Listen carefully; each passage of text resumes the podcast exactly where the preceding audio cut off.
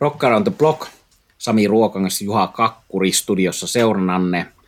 Ja tuttuun tapaan otetaan muutama uutinen ja sitten tällainen levysuositus, eli otsikolla Mitä olen viime aikoina kuunnellut. Tämä on meillä kiitetty ja pidetty formaatti ja pidämme siitä näissä keskiviikko podcast-lähetyksissä kiinni. Terve Juha, minkälaista uutista pöydällä? No sanotaan, että monille nostalgista ja minä ajattelen tämän ikään kuin suuntaviivana tulevaisuuteen, jos 70-luvulla Bruce Springsteen nähtiin rokin tulevaisuudena, niin nyt 2021 minä näen Aban rokin tulevaisuutena. Ja mitä tällä tarkoitan? No se selviää, kun tässä vähän jatka juttua, eli noin 40 vuoden tauon jälkeen Abbalta ilmestyi uusi albumi, ja sitten keikkoja, joilla on, näitä on ensi vuonna Englannissa, Lontoossa, eli keikkoja, joilla on oikea bändi, joka sitten säästää virtuaalista Abbaa. Abban jäsenistä on luotu tuollaista muutaman vuosikymmenen takaisin, sanotaan muutama vuosikymmen nuoremmat versiot, jotka sitten virtuaalisena esiintyvät. Ei mennä sen tarkemmin nyt näihin juttuihin Abban nettisivulta esimerkiksi. Ja ylipäätään netistä löytyy mielettömästi sitten tietoa, jos tästä lisää haluaa, mutta se mitä nyt ajattelen ikään kuin tuollaisena suuntaviivana tulevaisuuteen on tässä Charlie Wattsia, Dusty Hilliä ja montaa muuta edes mennyttä kaiholla muistellessa. Olen miettinyt, että kun tästä mennään viisi vuotta, kymmenen vuotta, niin aika vähissä ovat classic rock aikakauden ja, ja heidän sukupolvensa muusikot, niin onko tämä tällainen virtuaalikeikkailu sitten se, jolla nautimme näistä artisteista ja yhtyeistä tulevina vuosina. Toki jo esimerkiksi Elvis on videoversiona kiertänyt niin, että oikea bändi on siinä sitten ollut säästämässä. Tuollainen versio on nähty täällä Suomessakin.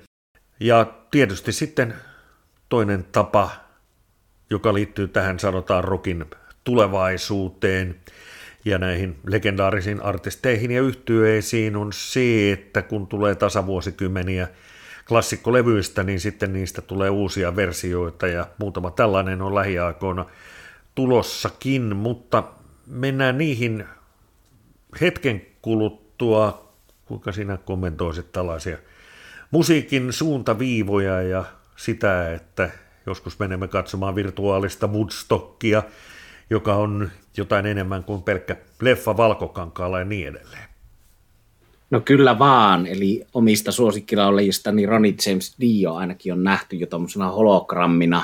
Sen piti tulla Suomeenkin, mutta ilmeisesti lippu myynti oli sellainen, että tätä hologrammidioa ei ole vielä nähty toistaiseksi Suomessa. Tämä on mielenkiintoinen tulevaisuuden visio, ja tietysti tähän liittyy Kissin ja Gene Simonsin idea siitä, että kun on tällaiset maskit ja naamiot päällä bändillä, niin se voi jatkaa toimintaansa ilman yhtään alkuperäistä jäsentä.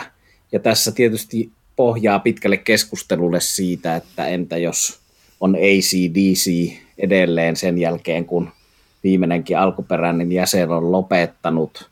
Eli mikä on se tribuuttibändin ja originaalibändin veteen piirretty raja, että montaa vanhaa bändiä, jossa on yksi tai hyvin vähän alkuperäisiä jäseniä tai ei yhtään, niin nimitetään tribuuttibändiksi. Mutta sitten on tällainen ilmiö myös, että varsinkin Englannissa ja Ruotsissakin suositumpi kuin Suomessa, että tribuuttibändejä käy varsin suuret yleisöt katsomassa. Kyllähän tämä Brit Floyd on käynyt Suomessakin. Itse en ole kovin suuria tribuuttiproduktioita nähnyt, mutta esimerkiksi Ruotsissa on hyvä Push-niminen Kiss-tribuutti, toinen on nimeltään Dressettu Kiss, eli siellä on ollut tämmöisiä muun muassa tribuuttibändikilpailuja, joissa sitten paras Kiss-tribuuttibändi pääsee soittamaan risteilylle Suomen, Turun ja Tukholman välille. Ja olin tosiaan, niin kuin on monesti maininnut täällä, niin Tin Lisi-risteilyllä, jossa ei ollut Tin Lisi, vaan muutama siinä bändissä soittanut jäsen, eli lähinnä tribuuttibändeihin ja nykymuusikoiden tulkintoihin perustuva kokonaan tapahtuma. Eli tämä on mielenkiintoinen tulevaisuuden kuvaa. Nähtäväksi jää mitään muuta kuin appaa tulee tuollaisena digi, digiversiona.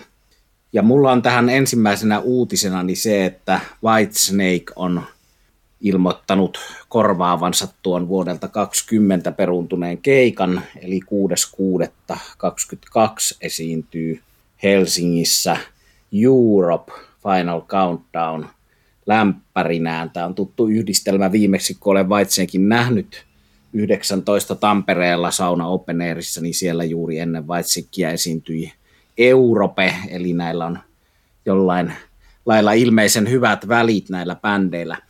No tässä on semmoinen huomionarvoinen asia liittyen tähän tribuuttibändi hologrammi-asiaankin liittyvä asia, että David Coverdale on hiukan ennen tätä kiertueen julkaisua julkaissut sen tosiasian, että hänellä on tässä bändissä nykyään jo toinen laulaja mukana, eli tämmöinen kosketinsoittaja, apulaulaja Dino Jelusik niminen kaveri, ja se on herättänyt minussa itsessänikin vähän ristiriitaisia ajatuksia, että olisiko silloin aika jo lopettaa, jos ei itse pysty enää laulamaan. No, se on joka tapauksessa jäähyväiskiertue Whitesnakeiltä, mutta mielenkiintoista on tietysti asiat silloin, kun, kun varsinaisen laulajan rinnalla on tuommoinen apulauleja. Mä oon nähnyt Ian Andersonin, Ian Andersonin eli Zetro Tallin sellaisessa muodossa, jossa soitettiin Tikässä Brick klassikkolevy ja Tikässä Brick 2 niin, että siinä oli Ian Andersonin rinnalla tollainen nuori kaveri laulamassa korkeita ääniä, joihin Ian Anderson ei itse enää yllä. Eli silloin pidin sitä ihan onnistuneena, tyylikkäästi tehtynä ratkaisuna, että ei niin kuin tavallaan feikata, vaan tässä on selkeästi reilusti lavalla toinen lauleja. No Vaitsenkin kohdalla on pitkään ollut niin, että siellä on tuo bändi, useita hyviä laulajia bändissä, jotka laulavat nämä vaativat kohdat sitten siinä sillä tavalla, että kukaan ei huomaa siinä mitään suuria puutoksia. Mutta tosiaan 6. kesäkuuta Whitesnake-liput myynnissä ja sinne on monenlaista parin sadan alkaen parisataa maksavaa vippilippua, jossa on sitten nimmaroitua julistetta ja muuta tuollaista vippipakettia myynnissä, mutta ihan sitten normi lippujakin tietysti. Toivotaan, että tämä nyt toteutuu ja saadaan jättää jäähyväiset Whitesnakeille. Ja lähiaikoina muuten varmasti tulemme sitten kertomaan keikoista enemmänkin, kun esimerkiksi nyt vahvasti näyttää siltä, että täällä Suomessa oikeasti näitä koronarajoituksia ruvetaan purkamaan, niin sen myötä sitten keikkarintama aktivoitunee, joten lähiaikoina meillä on varmasti näistä asioista kerrottavaa. Miten ihmiset tulevat suhtautumaan tällaisiin virtuaalibändeihin ja sellaisiin, että siellä on joku uusi laulusolisti tai toinen laulusolisti, joka sitten laulaa näitä korkeita ääniä, niin sehän tietysti pidemmän päälle riippuu sitten aina kunkin produktion toteutuksesta ja siitä, pitävätkö ihmiset siitä vai eivätkö pidä. Olin tuossa taanoin menestysresepti-podcastia niin varten jututtamassa Helsinki Distillin kampanjan perustajakaksikkoa ja esitin heille sen kysymyksen, että sopiiko viskilasiin laittaa jäitä tai esimerkiksi kolaa, ja he olivat sitten sitä mieltä, että jokainen nauttii viskistä niin kuin siitä haluaa nauttia ja tavalla, joka tuottaa sen suuremman nautinnon, joten ehkäpä tämä on sitten myös se tulevaa määrittelevä ja se, että kuinka me tulemme näitä erilaisia virtuaaleja ja lisäsolisteja vastaanottamaan. Kyllä. Ja tuolla Espanjassa laitetaan hyvinkin laadukkaaseen punaviiniin tosiaan sitä Coca-Colaa saadaan kesäjuoma kalimotso aikaiseksi ja se on monelle pyhäinhäväistys. Eli näitä pyhäinhäväistyksiä liittyy sekä musiikkikulttuuriin että ruoka- ja juomakulttuuriin. Tuosta tuli muuten mieleen, kun Tallinnassa vuonna 1988 järjestettiin Rock Summer-festivaali, niin siellä paikalliset muusikot sitten ehdottivat minulle, että maistan nyt punapeppää ja oli aivan ihmeessäni, että mitä se nyt oikein on ja se oli sitten punaviinin ja pepsin yhdistelmä, joka itse asiassa maistui vähän jouluklögiltä. eikä loppujen lopuksi varsinkaan parilla sen jälkeen yhtään hullummalta. No mutta hei, mennään asioihin. Siis on olemassa tällainen virtuaalinen tie tulevaisuuteen, ja toinen on tietysti sitten uudelleen julkaisut, ja näitähän riittää, otetaan tässä nyt muutama esimerkki. George Harrisonin klassikkoalbumi All Things Must Pass on nyt juhlajulkaistu, ja versioita on sitten bonusmateriaalein sitten tuollaiseen ihan tavalliseen version kahdeksan LPn versio toisessa äärilaidassa ja sitten kahden CDn siellä toisessa päässä. Ja suunnilleen samanlaisella kuviolla tullaan sitten, tämä tulee kalliiksi Beatles-dikkareille ja, ja bändistä pitäville, nimittäin 15. lokakuuta julkaistaan sitten Let It Be-albumin 50-vuotisjuhlaversio ja sitäkin on bonusmateriaalilla tarjolla ja jälleen jos katsotaan sitä janaa, jossa on sitten paljon tavaraa ja toisessa päässä vähän tavaraa, niin viiden vinyylin versiosta yhden CD-versioon on tarjolla. Ja Rolling, ja tuo muuten julkaistaan siis 15.10., jos en sitä vielä sanonut. Sitten on Rolling Stonesin Tattoo You 40-vuotisjuhlajulkaisuna, ja siellä on sitten tarjolla kuvalevyä, on tuplaa yhdeksällä julkaisemattomalla biisillä tai versiolla jo julkaistuista biiseistä ja sitten on olemassa deluxea, jossa on sitten vielä tarjolla koko keikka Lontoon Wembleyltä vuodelta 1982. Tattu Juhan oli se levy, jonka merkeissä silloin kiersivät. Ja yksi sitten uusi julkaisu, tuleva julkaisu legendaariselta artistilta Elton John, jonka jäähyväis kiertueen keikkoja on täällä Suomessakin koronan takia siirretty, julkaisee levyn nimeltä The Lockdown Sessions, ja siellä on sitten sekä Elton Johnin kapp- omia kappaleita että cover-versioita, muun muassa Nothing Else Matters ja itse Sin, ja vierailijoita tai yhteistuotantoja muun muassa sellaisten artistien ja yhtiöiden kanssa kuin Dua Lipa, Charlie Puth, Miley Cyrus, Robert Trujillo, Chad Smith, Eddie Vedder ja Stevie Nicks. Ja tämän Elton Johnin Lockdown-levyn julkaisupäivä on 18. lokakuuta.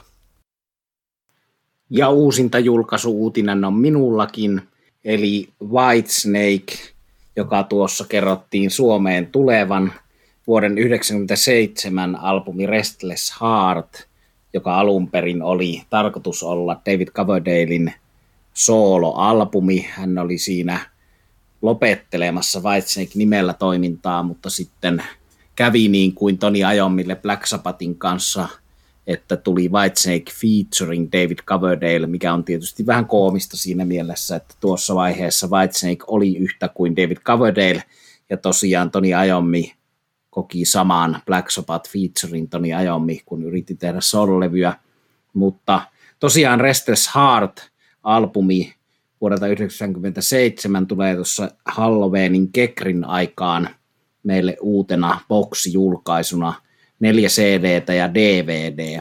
Eli näitä mittavia uusintajulkaisuja, joita David Coverdale on jonkin verran julkaissut ja on kertonut julkaisevansa lisää. Tässä albumissa on kiinnostavaa se, että se oli tosiaan soundiltaan vähän tollainen bluesahtava, soulahtava – tietyllä tavalla paluu sinne Whitesnakein alkuaikoihin, kun tarkoitus oli ottaa hiukan etäisyyttä tuollaiseen heviin ja hard rockiin. Ja levyn kokoonpanossa soittivat Adrian Vandenberg, Denny Karmassi, Kai Pratt muun muassa. No sitten näitä pyhähävästyksiä on tässä jo mainittu muitakin, ja yhtenä niistä voidaan pitää sitä, että Coverdale on tämän levyn osaan materiaalista lisäillyt nyt jälkikäteen nykykokoonpanossa soittavan Joel Hoekstran kitaraa ja sitten ton kosketinsoittaja Derek Serenianin kosketin soittimia, eli on tuollaista uudelleen miksailua, jossa lisätään uusia soittimia, mutta kyllä täältä se alkuperäinen versiokin löytyy, 4 CD ja DVD, eli sitten on noin musiikkivideot ja making of matskut mukana ja samoin siellä on mukana toi akustinen Starkers in Tokyo, jossa Coverdale soittaa akustisia versioita kaksistaan kitaristi Adrian Vandenbergin kanssa. Eli kiinnostava paketti. Tuo levy on hyvä, ei ollenkaan huonointa mahdollista vaitsekkiä, tai no en tiedä, se voi olla jonkun mielestä huonointa vaitsekkiä ja silti hyvää. Mutta kiinnostava siinä on suomalaisille se, että tuolloin 97 kulttuuritalolla nähtiin sitten tämän levyn jäähyväiskiertueella Whitesnake ja pitkälti noilla samoilla soittajilla. Eli ajassa hyvä palata tämän uudelleen julkaisun myötä taaksepäin ja tsekkailla, että minkälainen levy tämä Restless Heart oli itselle niin sanottu pakkohankinta.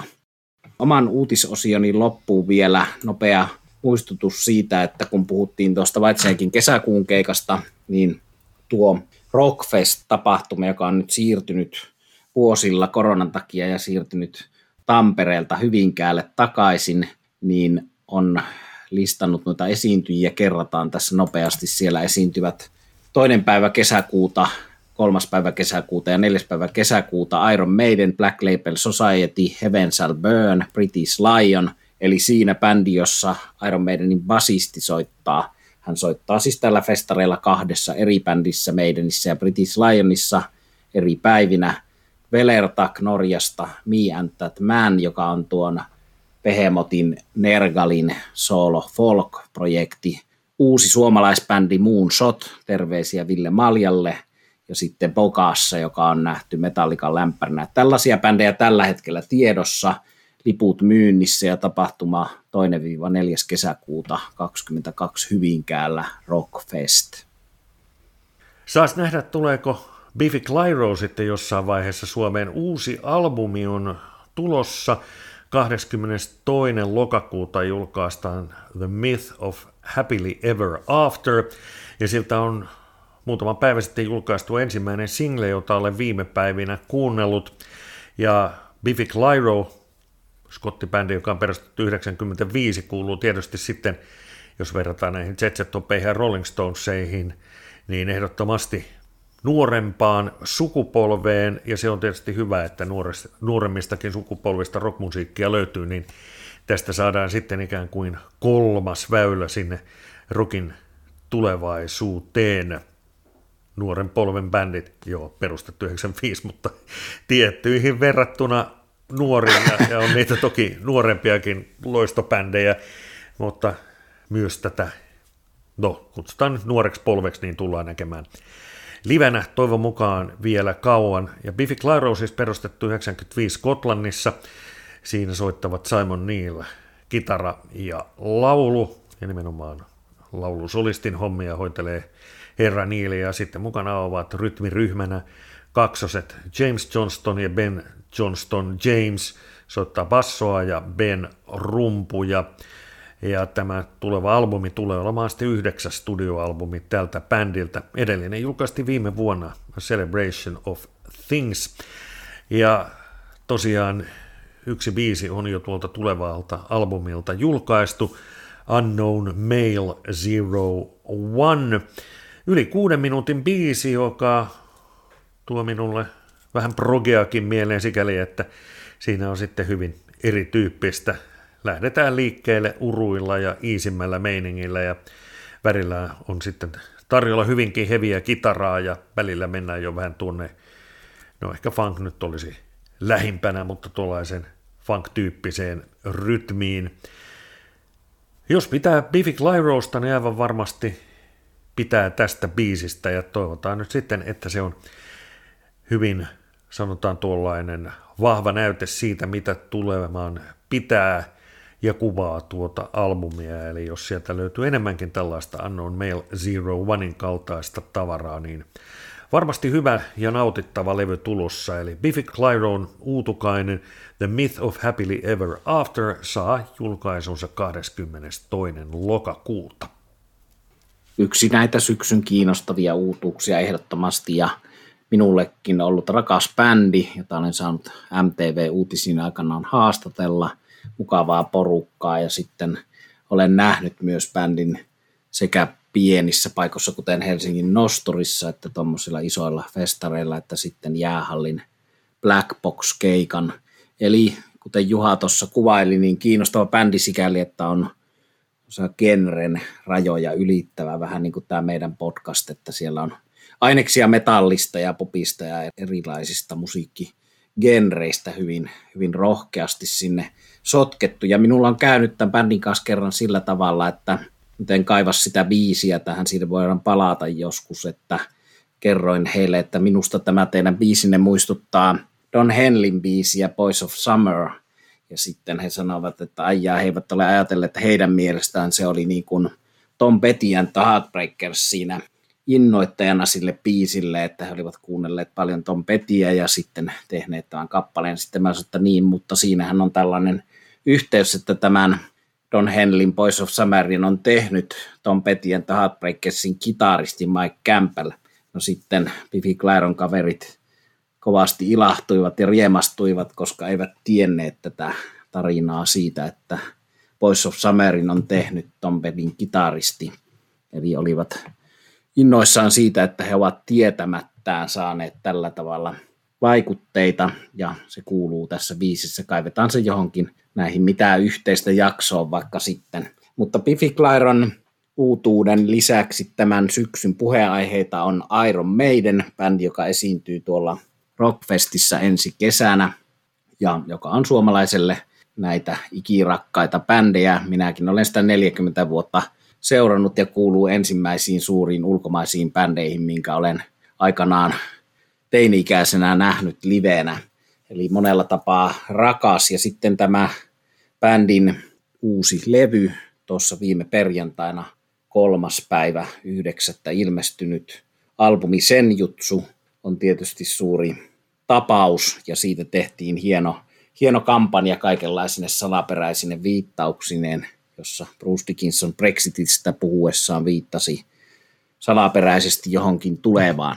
Eli hyvin saavat salaisuuden pidettyä, kun tämä levy on Pariisissa äänitetty tuottaja Kevin Sörlin kanssa jo vuonna 2019.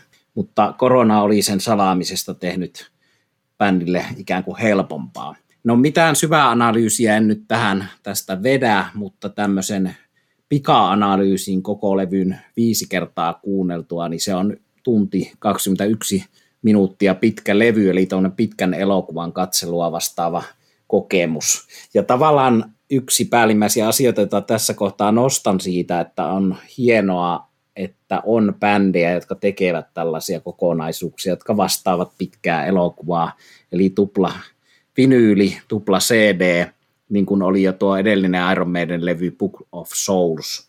Ja nyt tässä kohtaa sanottava, että mulle toki nuo Seventh Sunin saakka nuo kasarilevyt ovat sellaisia kymppin levyjä, jos ajatellaan nyt tätä asteikkoa nelosesta kymppiin kouluasteikkoa arvosanaa, niin nämä nykyiset 2000-luvun paluulevyt, joissa Bruce Dickinson ja Adrian Smith palasivat bändiin ja Jani Kers jäi kolmanneksi kitaristiksi, eli kaverille ei annettu kenkää, vaikka kitaristeja oli riittävästi kolmen kitaristin bändinä, niin nämä sitten nämä myöhemmät levyt eivät pääse tuonne kasarilevyjen tasolle, mutta näissä on oma hohtonsa ja ideansa näissäkin levyissä. Ja tämä mun arvostelu sijoittuu nyt väistämättä tällaiseen maastoon, jossa mä olen jo YouTubesta lukenut, YouTubesta kuunnellut muiden ihmisten arvioita levystä ja lukenut parin keskeisimmän britti rocklehden arviot siitä ja kommentoin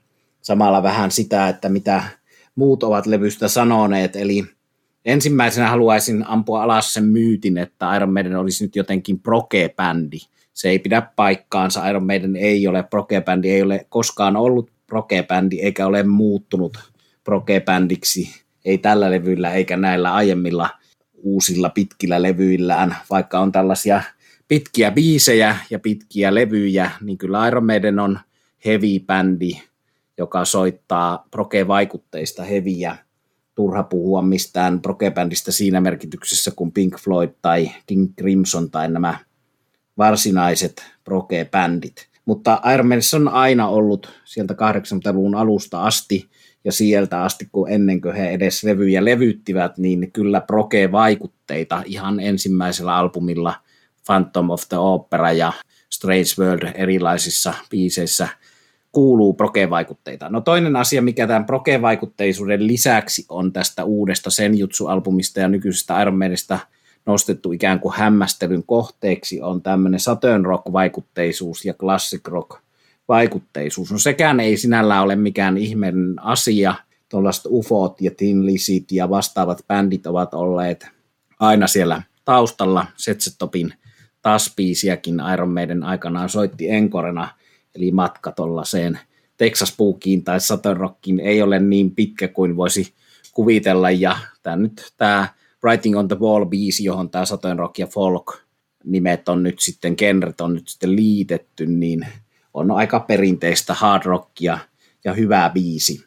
Mutta jos näitä nyt sitten rankkaa jollakin tavalla – näitä nykylevyjä, niin tämä on mulle tällä hetkellä jotenkin yhtä hyvää kuin tuo Book of Souls edellinen, josta pidin ja josta läheskään kaikki Iron Man fanit eivät pitäneet, koska se oli liian pitkä ja polveileva monelle.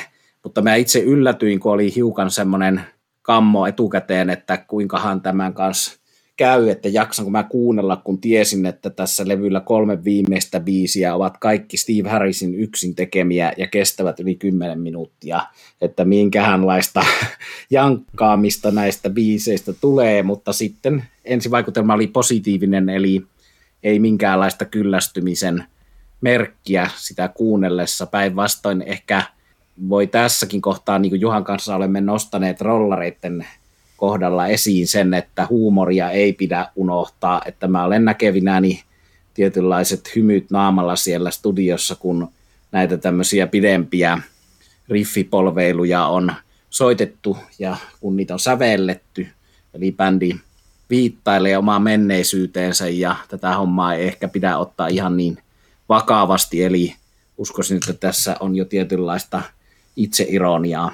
No tähän huumoripuoleen liittyy ehkä jollakin tavalla myös tuo soundipolitiikka, eli Kevin Shirley on monessa mukana ollut tuottaja, joka on tuottanut ennen kaikkea Joe Bonamassan levyjä. Joe Bonamassa on hänen tuommoinen kultapoika, eräänlainen Kevin Shirleyn pääasiallinen artisti, jota hän, hän tuottaa. Hän on tuottanut matkan varrella Journeyn, Dream Theaterin, monen bändin levyjä, mutta ennen kaikkea ollut sitten Joe Bonamassan yhteistyökumppani. Ja Joe Bonamassan levyt ovat hyvin erilaisia kuin Iron Maidenin levyt. Niissä soitetaan bluesia, bluesrockia ja niissä on erittäin hyvät soundit. No tässä uudessa Iron Maidenin albumissa sen jutsu ei ole erittäin hyvät soundit. Siinä on jotakin tällaista kotikutoista, hiukan tuollaista suttuista tuossa soundissa. Sitä voi sitten tulkita ja hämmästellä, että miksi asia näin on, mutta näin se joka tapauksessa on, ja ehkä se selitys löytyy siitä, että tämä on hyvin lyhyessä ajassa nopeasti tehty levy, vaikka se on kestoltaan pitkä. Ehkä se on pitkä juuri osittain siksi, että ei ole ollut aikaa keskittyä niitä biisejä lyhentelemään ja editoimaan ja kiteyttämään, mutta minä en näe siinä suurta ongelmaa. Mä näen sen omalla tavallaan hauskana ja positiivisena asiana, että tämä miljonäärien rock-miljonäärien 60 herrojen bändi tekee tietyllä tavalla mitä itse haluaa. He tekevät niin pitkiä biisejä kuin haluavat. He eivät todennäköisesti hirveästi mieti, mitä kukaan muu tästä hommasta ajattelee. He luottavat siihen, siihen mitä tekevät, ja myös tuo soundipolitiikka niin on sitten jonkinlainen viittaus, vaikka se nyt johtuisi siitä, että ei ole ollut aikaa tehdä sitä sen paremmin, niin se on tietynlainen yhtymäkohta sitten tuonne 80-luvun alkuun, kun Iron Maiden oli näitä brittihevin uuden aallon bändejä, niin sanottua paskaheviä tässä kohtaa positiivisessa merkityksessä, eli bändejä siinä, missä Venom, Saxon ja vastaavat, eli ei sen kuulukaan olla liian hiottua. Jossakin mielessä semmoista sopii tälle bändille, että on tällainen lievästi tuhnuinen soundi edelleen, eli ei yritetä olla Pink Floydia tässäkään mielessä. Ja se, mihin tämä sitten tämä tietty soundien kotikutoisuus johtaa, niin on se tosiasia, että sitten kun bändi lähtee kiertueelle ja soittaa näitä biisejä liveenä, niin ne kuulostavat lavalla paremmalta kuin levyllä, mikä on aina hyvä tehokeino. Kuulostaa paremmalta. Soittaa studiossa niin, että pystyy varmasti soittamaan sen yhtä hyvin lavalla eräänlaisena vielä huomiona nostan täältä sen, että bändin vanhin jäsen, rumpali Nico McBrain, on ollut se, joka on tämän levyn tekoa vastustanut. Se käy ilmi nyt julkaistusta haastattelusta. Hän sanoi, että nyt ei enää mitään uutta levyä, vaan kierretään nämä Legacy of the Beast Best of kiertueet loppuun ja sitten on aika lähteä eläkkeelle, mutta muu porukka sai Nikon sitten puhuttua ympäri ja hän kyllä soittaa tässä levyllä erinomaisesti ja soittaa vähän tuommoisia erilaisiakin tripaalijuttuja muun muassa tuossa levyn avauspiisissä ja on kova työn sankari tällä levyllä, eli vanhin jäsen jaksaa yhä, ainakin on jaksanut studiossa. No mitä vielä tästä muuta voisi sanoa? Tosiaan noita pitkiä biisejä, eli tässä on pitkään sulateltavaa hyvällä tavalla. Mitään selkeästi kappaletta, mikä olisi erityisen huono sillä tavalla, kun esimerkiksi tuo Mother Russia, äiti Venäjästä kertova kappale, kaikki aika on itselle Iron Maiden huonoin biisi tuolta menneisyydestä, niin täältä ei nouse huonona esiin. Hyvinä nousee no aikaisemmin julkaistut jo ennen koko albumin julkaisua julkaistut kappaleet Writing on the Wall ja Stratego nimipiisi Senjutsu. Sitten täällä on hyvä pallaadi Darkest Hour. Sitä on verrattu tuohon Fear of the Dark-levyn Wasting Love. Minusta tämä on luontevampi, parempi palladi kuin Wasting Love. Death of Celts, eli keltteihin viittaava Harrisin biisi, yksi noista kolmesta yli 10 minuutin levyn päätöspiiseistä viittaa myös Clansman-nimiseen biisiin tuolta Blaze Baby ajalta, jossa oli myös tuollainen keltti-meininki. Ja siinä levyssä kuulee vähän tuollaista Tin Lizin Black Rose keltti-meininkiä, josta kolmen kitaran käytöstä tulee mieleen se, että kitarasoolot ovat kyllä erinomaisia läpi tämän levyn, eli vanhoissa herroissa on potkua niiltä osin, lyövät oikein, en nyt sanoisi, että ne on parhaita kitarasooloja pitkään aikaa. Mä jotenkin huvittaa se, että kun olipa se Iron Maiden tai Deep Purple, kun niiltä pitkästä aikaa useiden vuosien jälkeen ilmestyy uusi levy, niin aika suuri osa meistä kriitikoista sitten sanoo, että nyt tämä on parasta Deep Purplea 20 vuoteen tai parasta Iron Maiden ja sitten vuoden 88, niin on sanottu tästä sen jutsustakin ja se on aikamoista höpöhöpöä ja tuntuu, että tällaista väittävät ihmiset eivät ole näitä viittä edellistä levyä kuunnelleet viiteen vuoteen, kun sellaista väittävät, mutta saahan sitä olla toki innoissaan ja itsekin olen innoissani, koska tämä on yllättävän hyvä levy. Se on luonnollinen reaktio ajatella, että onpas tämä nyt todella hyvää pitkästä aikaa ja sitten helposti jää huomaamatta se, että milloin niitä viimeksi tuli kuunneltua niitä, niitä edellisiä levyjä tai koko tuotanto läpi. Suosittelen ehkä tämän pitkän palopuheeni Iron Maiden niin ylistämään, ylistävän ja samalla lievästi kritisoivan palopuheeni päätteeksi sitä, että on välillä hyvä kuunnella jonkun bändin koko tuotanto alusta loppuun tai lopusta alkuun. Mutta ennen kuin alan kuuntelemaan kaikkia Iron Maiden levyjä taas alusta loppuun, niin kuuntelen tätä uutta senjutsua ja suosittelen sitä lämpimästi teillekin. Ja todellakin niin mittava paketti, että tähän täytyy palata vielä ehkä tuollaisen Iron Maiden teemajakson yhteydessä, jota meiltä on, meiltä on toivottu. Mutta vielä kiteytyksenä yllättävän hyvä Tätä ei tarvitse kehua siksi, että tämä on rakkaan bändin teos. Varmasti maailmasta löytyy useita pikkupoikia, joille tämä on se ensimmäinen Iron Maiden levy. Minulle, joka olen nähnyt bändin 80-luvulla livenä aloittanut kuuntelemaan, oli hienoa tavata Dublinissa 2017 keväällä nuori kaveri Australiasta. Se oli siellä ennen keikkaa pubissa Trooper-oluen äärellä, jonka ensimmäinen Iron Maiden albumi oli Matter of Life and Death, joka on 2000-luvun albumeja. Hän oli pienenä poikana löytänyt levyn, joka itselle on jo näitä aivan loppuaikojen vähäpätöisiä teoksia, niin se oli hänelle ensimmäinen ja paras Iron Maiden albumi, ja hän oli hyvin vähän kiinnostunut mistään 80-luvulla tehdystä Iron Maiden musiikista, koska hän ei pitänyt niitä ollenkaan yhtä hyvänä kuin 2000-luvulla tehtyjä Iron Maiden levyjä. Ja varmasti tämän sen jutsun myötä löytyy edelleen uusia pikkupoikia, jotka aloittavat Iron Maiden fanituksen tästä levystä, ja se tässä on ehkä, ehkä sitten loppuviimeksi hienointa.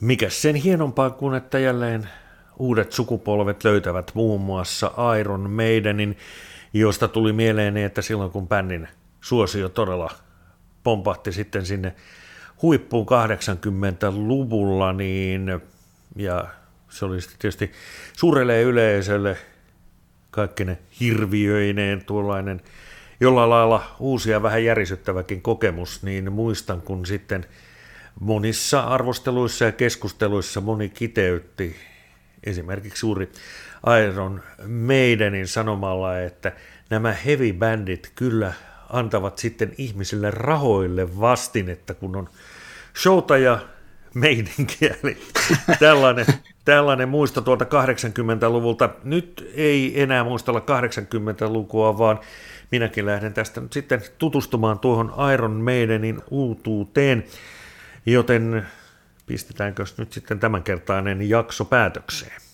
Tehdään näin. Sen vielä sanon loppuun, että tuo kouluarvosana, eli Iron Maiden, niin sen jutsu on minulle nyt tässä viiden kuuntelun perusteella kahdeksan kautta kymmenen.